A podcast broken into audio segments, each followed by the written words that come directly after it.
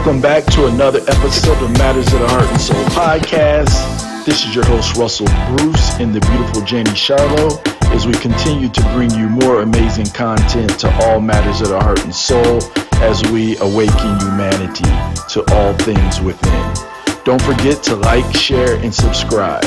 Enjoy. All that they don't know how to do it to win this war is to know that you don't have to, you know, go. Created by the creator to when you tap into your consciousness. exactly. I keep you distracted so you don't think. Be in the most positive about your day and you're, you're excited about your day, like charged up. Because what exists in you starts in the mind. You can't see the mental, spiritual realm, and they're going to manifest in the physical. If they're using anything, we have to be unified. And just because somebody has person is is is bringing love and compassion and light, you powerful. Hey guys, welcome back to Matters of the Heart and Soul podcast. My name is Janie Charlot, and welcome to a new podcast episode. Today, we are talking about genetics and environment. And um, I want to talk a little bit about the science of this. And I think it's so important because we have adopted the notion that genetics determine our fate. And that's not true.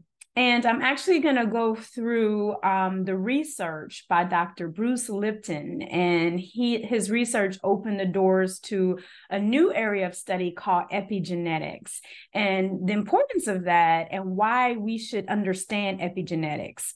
So, first of all, Dr. Bruce Lipton, he is a cell biologist. Um, he's very well known for the research that he did at Stanford Medical School and he opened up the area of epigenetics and epigenetics is the study of how your behaviors and environment and your perception of that environment causes changes that can affect your genes okay so um Dr. Lipton was doing this research at Stanford Medical School and my my uh, source is coming from the National Library of Medicine. And I'm going to attach uh, the research article that I did research on um, in, in getting the summary of Dr. Uh, uh, Bruce Lipton's research. And um, I'll attach this to this podcast so that you can do your own research. Okay. So basically, uh, Dr. Lipton started his research on one stem cell, okay? And he allowed this stem cell to divide. And what he saw was that every 10 hours, that one stem cell divided. So every 10 hours, in 10 hours, it was two, and another 10 hours, it was four, and then on and on. So he realized that in about a week, he had 50,000 stem cells, all right? So what he did was, he divided these stem cells into three different um, culture mediums. Okay. Now, all of these stem cells came from the exact same parent, that original one stem cell. So all of these stem cells have the exact same genetic material, the exact same genetics, okay, because they came from the one stem cell. And he put them in a different culture medium. In the research world, he referred to the culture medium as what we would refer to as our blood, all right? Because cells live in a fluid environment, somewhat like fish. They they live in a fluid environment. And so what he did, he put the he divided these 50,000 stem cells into three different culture mediums, all right? And he noticed that each group had grew something differently. Now, they all had the same genetics because they all came from the one stem cell. But what was different was he changed the chemistry of the culture medium, okay, during his research. So, in one petri dish, we can call it that, bone grew, the cells grew bone. In another one, it grew muscle. And in the third one, it grew fat. So, he understood at this point that, well, the genetics are all the same. The only thing that is different is the environment in which these cells are growing. Okay. So he understood that the fate of the cells, therefore, was controlled by the culture medium. So, if we were to put this in terms how we could use it as humans, the fate of our cells is determined by the chemistry of our blood, all right, not by the genetics, okay, not by the genetics. Um, now, what controls the chemistry of the blood? Well, the brain is the chemist, all right? The brain actually decides what chemistry, and what I mean by chemistry is what hormones or uh, it, what's going to be released in the blood. All right. The brain decides that. And how does the brain decide what chemistry is going to release in the blood? Well, the brain decides that by the imagery that it gets from the mind. All right. And if you followed us a little bit on this podcast, we talk a lot about the mind and that the mind and the brain are not the same. Okay. So the mind's image is what the brain takes in and decides on what chemistry, what chemicals, what hormones it is going to release because the brain is trying to complement the biology or the chemistry of the blood with what the mind is seeing what imagery the mind is is putting out. All right?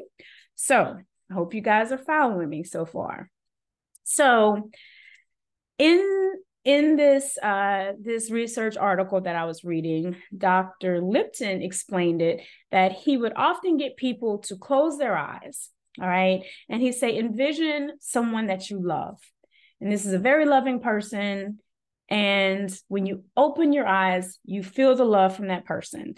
When your brain gets that image of a loving person, all right. When the mind gives the brain the image of the loving person, the brain is going to therefore produce chemicals that is related to love, right? So it will produce dopamine. Dopamine is a pleasure hormone, all right? It will release oxytocin. Oxytocin is that bonding hormone. All right. We talked about oxytocin in another podcast um, the brain will release vasopressin. Vasopressin is all about drawing even more attraction to the things that we love. All right.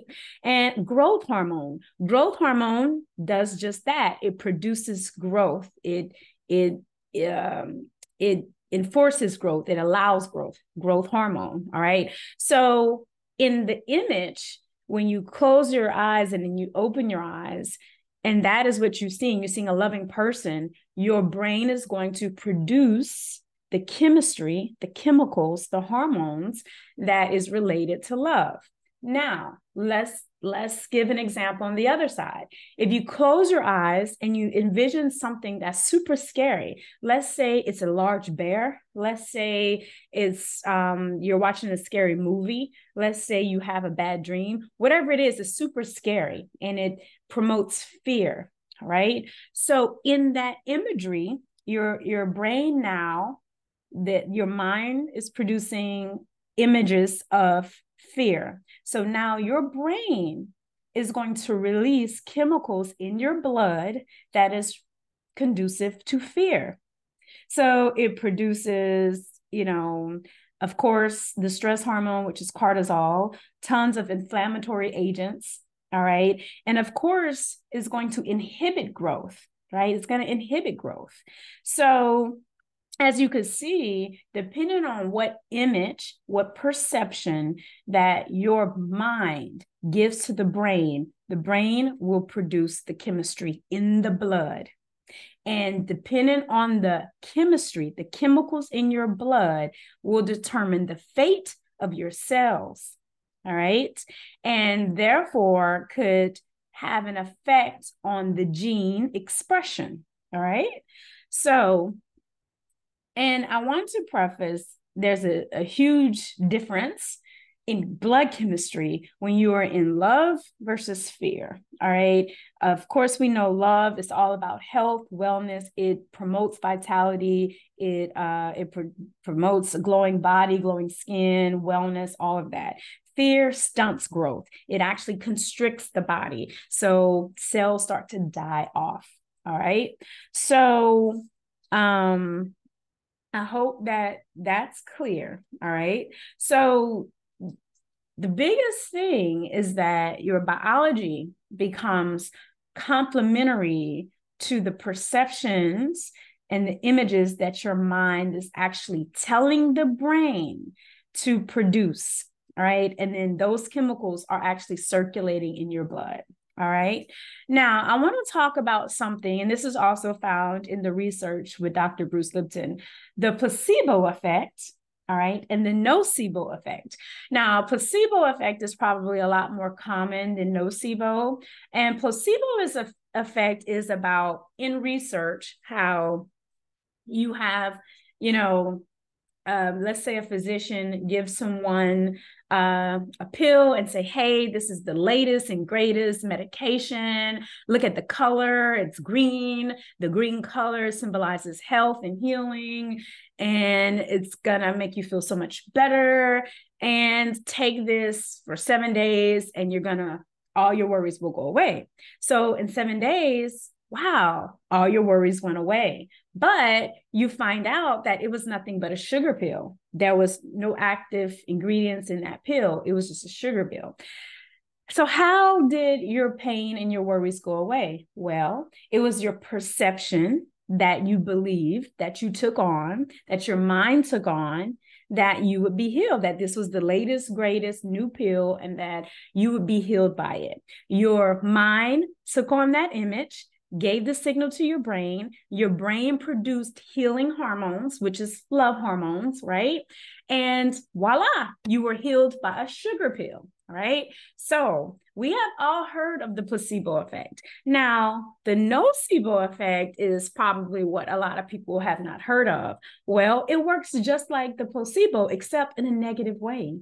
So, if you have negative beliefs, if you feel like you have a cancer gene and that it's inevitable that you're going to get the cancer gene, then guess what? Your belief in the fact that you're going to get a, the cancer because you have a cancer gene, well, your mind takes that perception, that imagery, it sends the signal to your brain. Your brain produces the chemicals that is going to be complementary so that you could get the cancer. All right. Nocebo effect. Do your research on it. Is is is there. All right.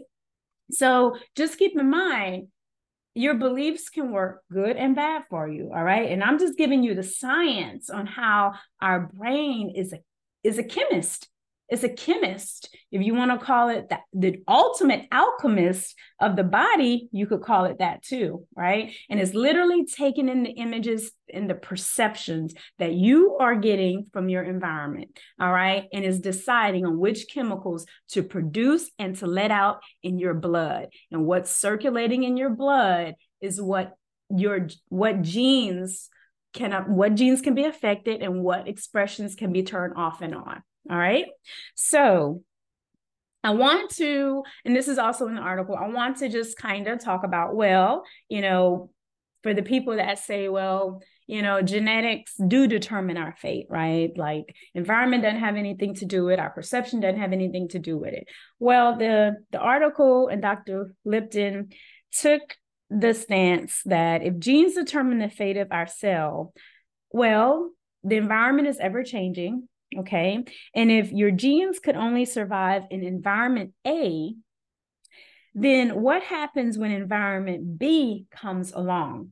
We would die immediately. Life would not survive. None of us would survive, right? Because we're saying that all the genes that we're born with determines our fate. So if you're born with X genes that says you're going to get X disease. No matter what you do, no matter what environment you're in, you're going to get X disease, right? And if we really think about it, that just doesn't even make sense because the environment is constantly changing and we are constantly changing with our environment right? I think it's also important to understand that your perception of your environment is also extremely important. So, for example, let's just say you know, someone had the mother had breast cancer, all right? And among the family, it is the belief that this breast cancer runs in the family, okay? And one daughter gets breast cancer and one daughter does not get breast cancer. How do you determine that? How do you determine that one daughter gets it and one daughter does not? All right. It is the belief that one daughter probably decided that she's going to stay in love. She's going to keep positive hormones floating in her body. She's going to stay in health and vitality. She has that mental picture in her mind. Therefore, her brain produces the chemicals to be complementary of her belief that she's going to be healthy. She's not going to have these these these cancers.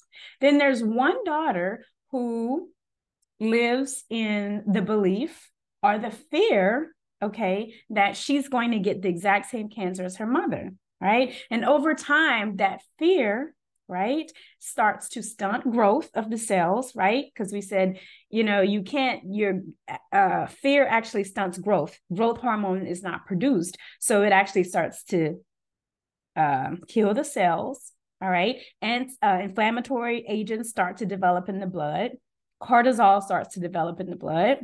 And over time, her biology or the chemistry in her blood has now complemented the imagery in her mind and the fear in her mind that she was going to get this cancer. So that's how this works. All right. So I really want you guys to check out this research. Dr. Bruce Lipton, he has a great book out there called Biology of Belief. Very good. All right. So to sum it up, you are not, you are not controlled by your genes. You're not controlled by your genes. All right. Your genes are controlled by the environment. And more specifically, your perception of that environment because we have people that come from the same environment and don't develop the same diseases that other people have developed in that same environment right? So we have to ask ourselves how is that so all right? It also lets us know that the mind is so important because your mind is giving images constant images and signal that's being signaled to your brain and your brain is releasing chemicals and hormones according to what images your mind sees and that is being released in your blood.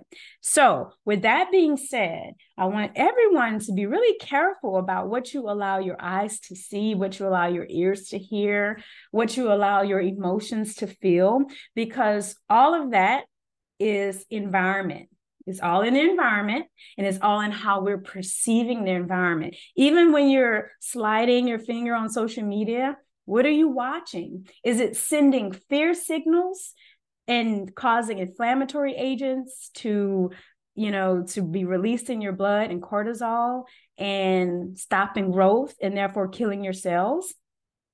Are you doing loving things and compassionate things and gratitude and get more of that oxytocin and that dopamine and that vasopressin so that you can have vitality and wellness and health and renewed cells.